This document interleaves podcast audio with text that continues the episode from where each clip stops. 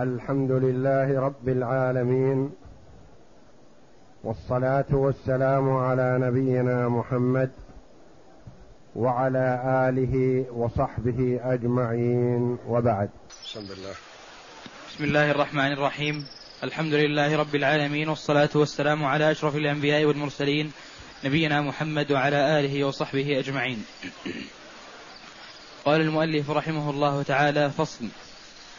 وإن حل زقا فاندفق أو خرج منه شيء بل أسفله فسقط أو سقط بريح أو زلزلة أو كان جامدا فذاب بالشمس فاندفق ضمنه لأنه تلف بسببه فضمنه كما لو دفعه. قول المؤلف رحمه الله تعالى: فصل. هذا استطراد لباب الغصب فيما إذا عمل الإنسان عملا فترتب على عمله هذا تلف، فهل يلزمه أو لا؟ وعندنا من يترتب على عمله تلف اثنان: متسبب ومباشر. فإذا وجد المباشر فهو الضامن، وإذا لم يوجد المباشر رجعنا إلى المتسبب. فمثلا إنسان حفر حفرة في الشارع في الطريق العام، وجاء آخر وقف على حافة الحفرة، فجاء ثالث من خلفه ودفعه فسقط. الضمان يكون على من؟ على الدافع، لأنه هو المباشر. إذا لم يوجد مباشر جاء هذا ووقف أو مشى ما علم عن الحفرة بليل أو ظلام وسقط فيها، من الضامن؟ المتسبب الحافر. فعندنا متسبب ومباشر. إذا وجدنا المباشر ما عدلنا عنه إلى غيره، وإذا لم يكن هناك مباشر رجعنا إلى المتسبب، لأن التلف حصل بسببه. فيقول رحمه الله: وهذه ليست بالغصب، لكنه أتبعها الغصب استدراجا واتباعا واستطرادا. وإن حل زقا فاندفق. زق في سمن أو زيت أو عسل أو أي ماء، ففكه إنسان وهو مسدوح، فجاء إنسان وفكه ليشمه أو لينظر فيه أو ليذوقه أهو جيد أو ردي، فتركه بدون ربط، فكان فمه فوق من دفق مباشرة وتركه وذهب، فانفلت واندفق ما في هذا الزق من العسل أو السمن أو الزيت أو غيرها. من يضمنه؟ هذا الذي فك الرباط. أهو الذي دفقه؟ لا، ما هو الذي دفقه، وإنما هذا متسبب فليس مباشر، لأنه لو جاء أحد وربطه ما اندفق، أو المالك حوله وربطه ما اندفق، لكن فكه وتركه وذهب ولم يكن عنده أحد يربطه، فلان فسقط الفم في الأرض ثم ساح ما فيه. هذا الذي فكه باشر دفقه في الأرض؟ لا، وإنما تسبب.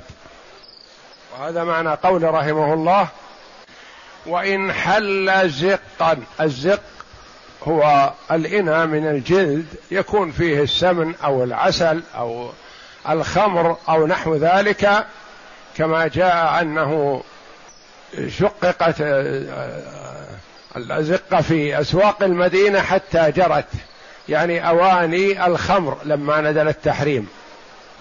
وإن حل يعني حل رباطه رباط زق فاندفق، وإن حل زقا فاندفق، أو خرج منه شيء ما ذهب كله وإنما ذهب بعضه، أو بل أسفله فسقط، يعني كان ثابت الزق هذا لكن جاء البلل إلى أسفله فلان فساح، أو سقط بريح، يعني لو لم يحصل ريح كان هو مستمسك لكن أتته ريح فجلعته على جنب فسال، أو زلزلة حركة يعني في الأرض، أو كان جامدا فذاب بالشمس، يعني هو حينما فك الزق كان على أول طلوع الشمس أو قبل أن تطلع،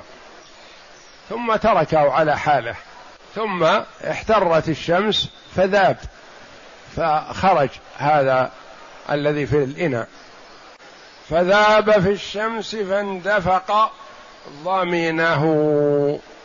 ضمنه الذي فك الزق، لأنه تلف بسببه، فضمنه كما لو دفعه، يعني كما لو باشر دفقه.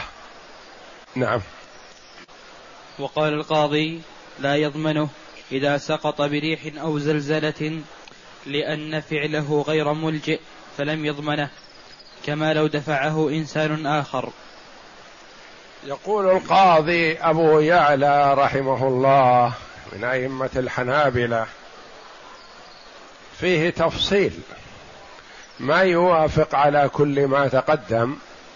يقول: إذا فكه وتركه واندفق يضمنه، أو بله يضمنه، أو قربه من الشمس فماع يضمنه، إلا في مسألتين يقول لا: إذا اندفق بالريح أو بالزلزلة حركة في الأرض، يقول هذا ما يضمنه، لأنه ما فعل شيئا يزيل، وإنما الذي أزالته ودفقته حرارة حركة الريح أو الزلزلة.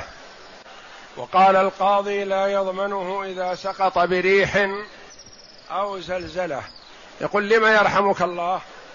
قال: لأن فعله غير ملجئ، يعني ما كان فعله هو الذي جعل السمن أو العسل يزيل، ما هو، وإنما الذي أساله هو الريح أو الزلزلة، لأن فعله غير ملجئ فلم يضمنه، يعني ما هو السبب الوحيد. لو ما جاءت هذه الريح أو الزلزلة ما اندفق، كما لو دفعه إنسان آخر. انتبه لهذه. يقول القاضي أبو يعلى رحمه الله: يقول هذا فيه سبب وفيه مباشر. السبب هو الذي فك الزق، والمباشر الريح أو الزلزلة، فيقول ما أضمن الذي فك، والريح والزلزلة لا تضمن، فيذهب على صاحبه، كما لو كان هناك متسبب ومباشر. يقول القاضي أبو يعلى: إذا وجد متسبب ومباشر فأيهم تضمنون؟ نقول: لا شك نضمن المباشر. يقول هذا كذلك، الريح والزلزلة مباشرة، والذي فك الزق متسبب فلا أضمنه. وقال القاضي: لا يضمنه إذا سقط بريح أو زلزلة، لأن فعله غير ملجئ فلم يضمنه، كما لو دفعه إنسان آخر، يقول أجعل الريح والزلزلة مثل دفع الإنسان الآخر، وإذا وجد دفع إنسان آخر ما تضمنون الأول، تضمنون الدافع. فأنا أجعل هذا مثل هذا، هذا تعليل لكلام القاضي رحمه الله. يقول المؤلف رحمه الله ولنا، هذا رد عليه، رد على كلام أبي يعلى رحمه الله. يقول لنا يعني نستدل ونبرهن عما نقول بكذا. ولنا، نعم، ولنا أنه لم يتخلل بين فعله وتلفه مباشرة يمكن إحالة الضمان عليها، فيجب أن يضمنه. كما يقول المؤلف رحمه الله صحيح إذا وجد مباشر ومتسبب لا شك أننا نضمن المباشر، إذا وجد دافع وحافر نضمن الدافع، لكن ما للمسلم أو الذمي المعاهد يضيع هكذا، لا نتلمس. نقول إذا وجدنا مباشر ما بحثنا عن المتسبب، وإذا لم نجد مباشر رجعنا إلى المتسبب، المال ما يضيع، مال محترم. فإن وجد من باشر الإتلاف فهو أحق بالضمان، ما وجد مباشر نتركه؟ لا. يضيع مال المسلم؟ لا. لو لم يفك هذا الزق ما ضاع، فإذن هو لا يضمن. ولنا أنه لم يتخلل بين فعله، بين فعل من؟ الذي فك الزق، وتلفه، تلف الزق بالزلزلة أو الريح، مباشر يمكن إحالة الضمان عليها. ما وجد مباشر فنرجع إلى المتسبب. واضح كلام القاضي وواضح كلام الجمهور في هذا. يقول لنا نحن لا نضيع مال المسلم، وكذلك القاضي أبو يعلى. لكن القاضي أبو يعلى يقول الفاك متسبب، والذي باشر الإتلاف الريح والزلزلة، فعندي يقول مباشر ومتسبب، والمباشر ما يضمن الذي هو الريح والزلزلة. يقول الجمهور لا يا أخي، عندنا مباشر متسبب فقط، ما عندنا مباشر. هذا الذي فك الزق ما تعرض له أحد آخر بين تلفه وبين فكه، لو لم يفك ما تلف، ما تلف، لو سقط ما تلف.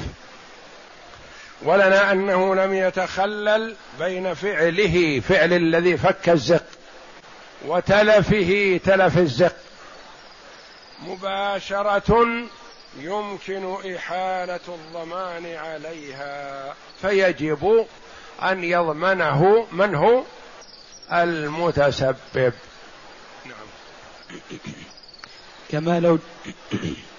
كما لو جرح إنسانا فأصابه الحر فمات به. كما لو جرح إنسانا فأصابه الحر فمات به.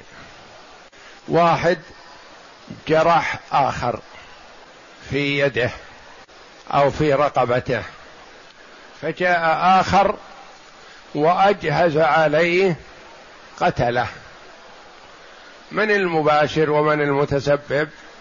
الجارح متسبب، والذي قتل أجهز عليه هذا مباشر، هذا مباشر. لكن هذا جرح عميق، وحصل حر أو برد ونحو ذلك فتلف. قد يقول أهل النظر لو أن الجو معتدل ربما ما يميت هذا الجرح، لكن هذا الجرح مع تغير الجو، شدة الحر أو الشمس أو نحو ذلك، جعلته يموت، صار سببا لموته. فهل يضيع نقول هذا مات بالحر؟ لا، لأن هذاك جرحه، ما مات الناس الآخرون بالحر، اللي سلموا من الجرح، لكن هذا أصيب بجرح ذا فكان سببا لموته. كما لو جرح إنسانا فأصابه الحر فمات به فإنه يضمنه بديته. نعم. فأما إن بقي واقفا فجاء إنسان فدفعه ضمنه الثاني لأنه مباشر، وإن كان يخرج قليلا قليلا. أما إن بقي واقفا، بقي الزق، رجع إلى الزق، يعني الزق واقف مثلا متكي على جدار أو على عمود أو كذا، وهو فتحه وتركه واقف، فجاء إنسان فضربه برجله لينظر أهو ملآن أو ما في شيء، فهذه الضربة جعلته يسقط ويسيح ما فيه. من يكون الضمان عليه؟ على الفاك أول أو على الضارب؟ على الضارب. فأما إن بقي الزق واقفا فجاء إنسان فدفعه ضمنه من؟ الثاني الذي هو الدافع. نعم، لأنه مباشر. نعم. وإن كان يخرج قليلا قليلا فجاء إنسان فنكسه فاندفق ضمن الثاني ما خرج بعد التنكيس لأنه مباشر له، فهو كالذابح بعد الجارح. ويحتمل جاء إنسان، يصور رحمه الله صور عدة ليبين لطالب العلم هذا وهذا والفرق بين هذه المسائل. جاء إنسان وفك الزق وتركه فسقط فم الزق على الأرض، فصار يسيل قليل قليل شيئا فشيء. فجاء إنسان من أسفل الزق ورفعه وخرج كل ما فيه. أيهم يضمن؟ الأول يضمن ما خرج قليلا قليلا، والثاني يضمن ما خرج بعد التنكيس. وقيل الأول يضمن ما خرج قبل، وما خرج بعد التنكيس يضمنه الاثنان، لأن الأول لولا فك الزق ما خرج حتى لو نكسه ذا، لكن له أثر، فك الزق له أثر. يقول رحمه الله: وإن كان يخرج قليلا قليلا فجاء إنسان فنكسه فاندفق، اندفق الزق كل ما فيه، ضمن الثاني ما خرج بعد التنكيس لأنه مباشر له، فهو كالذابح بعد الجارح. الأول جرح والثاني أجهز عليه. قال: ويحتمل أن يشترك فيما بعد التنكيس.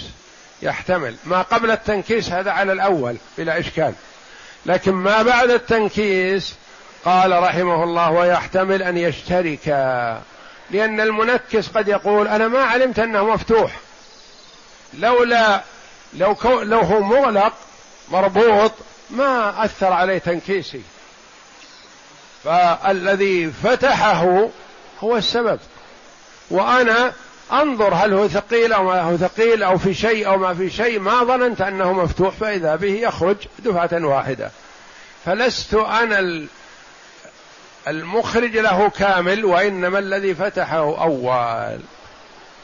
وما قاله المؤلف رحمه الله يحتمل، هذا يرجع فيه إلى نظر القضية من القاضي، وقول النبي صلى الله عليه وسلم فلعل بعضكم يكون ألحن بحجته من بعض فأحسب أنه صادق. عمر رضي الله عنه قضى في قضية ثم جاءوه بعد عام فنظر فيها وقالوا يا أمير المؤمنين اجعل أبانا حمار، اجعل أبانا حجرا في اليم، أليست أمنا واحدة؟ فرددوا هذا الكلام فأثر على عمر رضي الله عنه، وهو من هو في القوة والإدراك رضي الله عنه، فشرك بينهم. فجاءه الأولون فقالوا يا أمير المؤمنين أعطيت هؤلاء وحرمتنا العام الماضي، قال ذاك على ما قضينا وهذا على ما نقضي، لأن المسألة كلها اجتهاد، والقاضي إذا اجتهد فأصاب له أجران، وإذا اجتهد وأخطأ فله أجر ولا يأثم إذا اجتهد وتحرى الصواب، لأن القضاة ثلاثة، قاض له أجران وقاض له أجر واحد وقاض آثم. القاضي الذي له أجران اجتهد وبذل جهده ورجع إلى المراجع العلمية وتحقق من كلام أهل العلم رحمة الله عليهم ونظر في السنة إن وجد في قضاء رسول الله صلى الله عليه وسلم أو وجد في قضاء أبي بكر أو عمر أو عثمان أو علي أو أحد من الصحابة أو قضية عرضت على معاذ بن جبل رضي الله عنه أو غيره من الصحابة، اجتهد بذل جهده ووفق للصواب الذي يريده الله جل وعلا فله أجران. آخر مثله في الاجتهاد، اجتهد وبحث لكنه ما وفق للصواب مع بذل الوسع فلا يحرم الأجر، له أجر ولا إثم عليه. الآخر والعياذ بالله قضى على جهل أو عرف الحق ولم يقض به، فهذا الذي ذكره النبي صلى الله عليه وسلم في النار وعليه الوزر والعياذ بالله. فكذا مثل هذه المسائل الخلافية إذا تخاصم الطرفان أمام القاضي، القاضي في وقتها يجتهد، ولذا يقول الفقهاء رحمه الله حكم الحاكم يرفع الخلاف، لأن فيها خلاف مثلا مسألة لكن هذا اجتهد وتحرى وحكم، فلا يقال لا ارجع أو يقول له آخر يأتي من بعده وينقض حكمه، لا، الحكم المبني على اجتهاد ما ينقض باجتهاد آخر، ولذا قال عمر ذاك على ما قضينا وهذا على ما نقضي، ما نقض اجتهاده الأول رضي الله عنه. ويحرم على القاضي الذي يأتي بعد القاضي الأول ينقض اجتهاده بناء على اجتهاد، لكن إذا كان بناء على نص مخالفة حديث أو سنة أو آية فينقضه ولا يبالي، لأنه يصححه ويصوبه.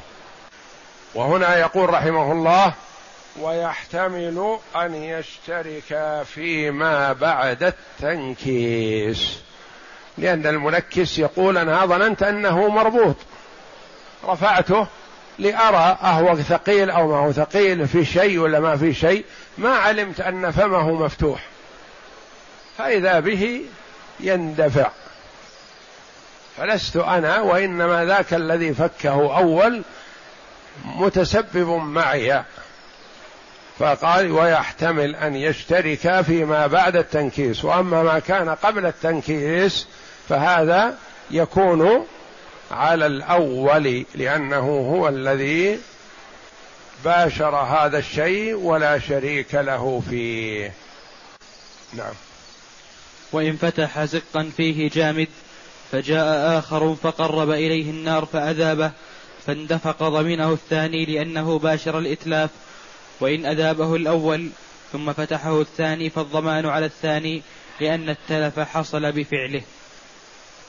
يقول رحمه الله وإن فتح زقا فيه جامد فجاء آخر فقرب إليه نارا فأذابه فاندفق ضمنه الثاني. نعم، جاء إلى زق فيه سمن جامد وفتحه ونظر فيه وشمه أو ذاقه أو نحو ذلك ثم تركه لأنه جامد ما يخرج منه شيء. فجاء آخر فشب نارا بجواره، النار أذابت هذا الجامد فاندفق، خرج من السقى ومن الزق. هذا من المتسبب والمباشر في إراقة هذا الشيء؟ وكلهم الأول فك فقط، والثاني ما تعرضه وربما يكون ما لمسه ولا مس، ما مسه بيده وإنما شب نارا بجواره أو جره إلى الشمس مثلا وتركه فيها، فيكون الضمان على الثاني لأن التلف كان بفعله، ما كان التلف بفعل الأول، والأول ما فعل شيء يتلفه لأنه جامد. نعم، لأنه باشر الإتلاف، وإن أذابه الأول ثم فتحه الثاني فالضمان على الثاني لأن التلف حصل بفعله. فإن أذابه الأول أذابه وهو في الزق لينظر فيه، يتحرك في حصى في شيء بين مثلا، لأنه أحيانا يكون جامد وجامد على حصى أو على إناء أو على شيء ما، شيء يريده يكثره، فأذابه ذا ورجه فوجد ما في شيء فتركه ما شراه. فجاء آخر على أنه يعلم عنه أنه قبل جامد ففتح الباب فم الزق وتركه فساح. من الذي يضمنه؟ الثاني، لأن الثاني ساح بسببه بمباشرته هو.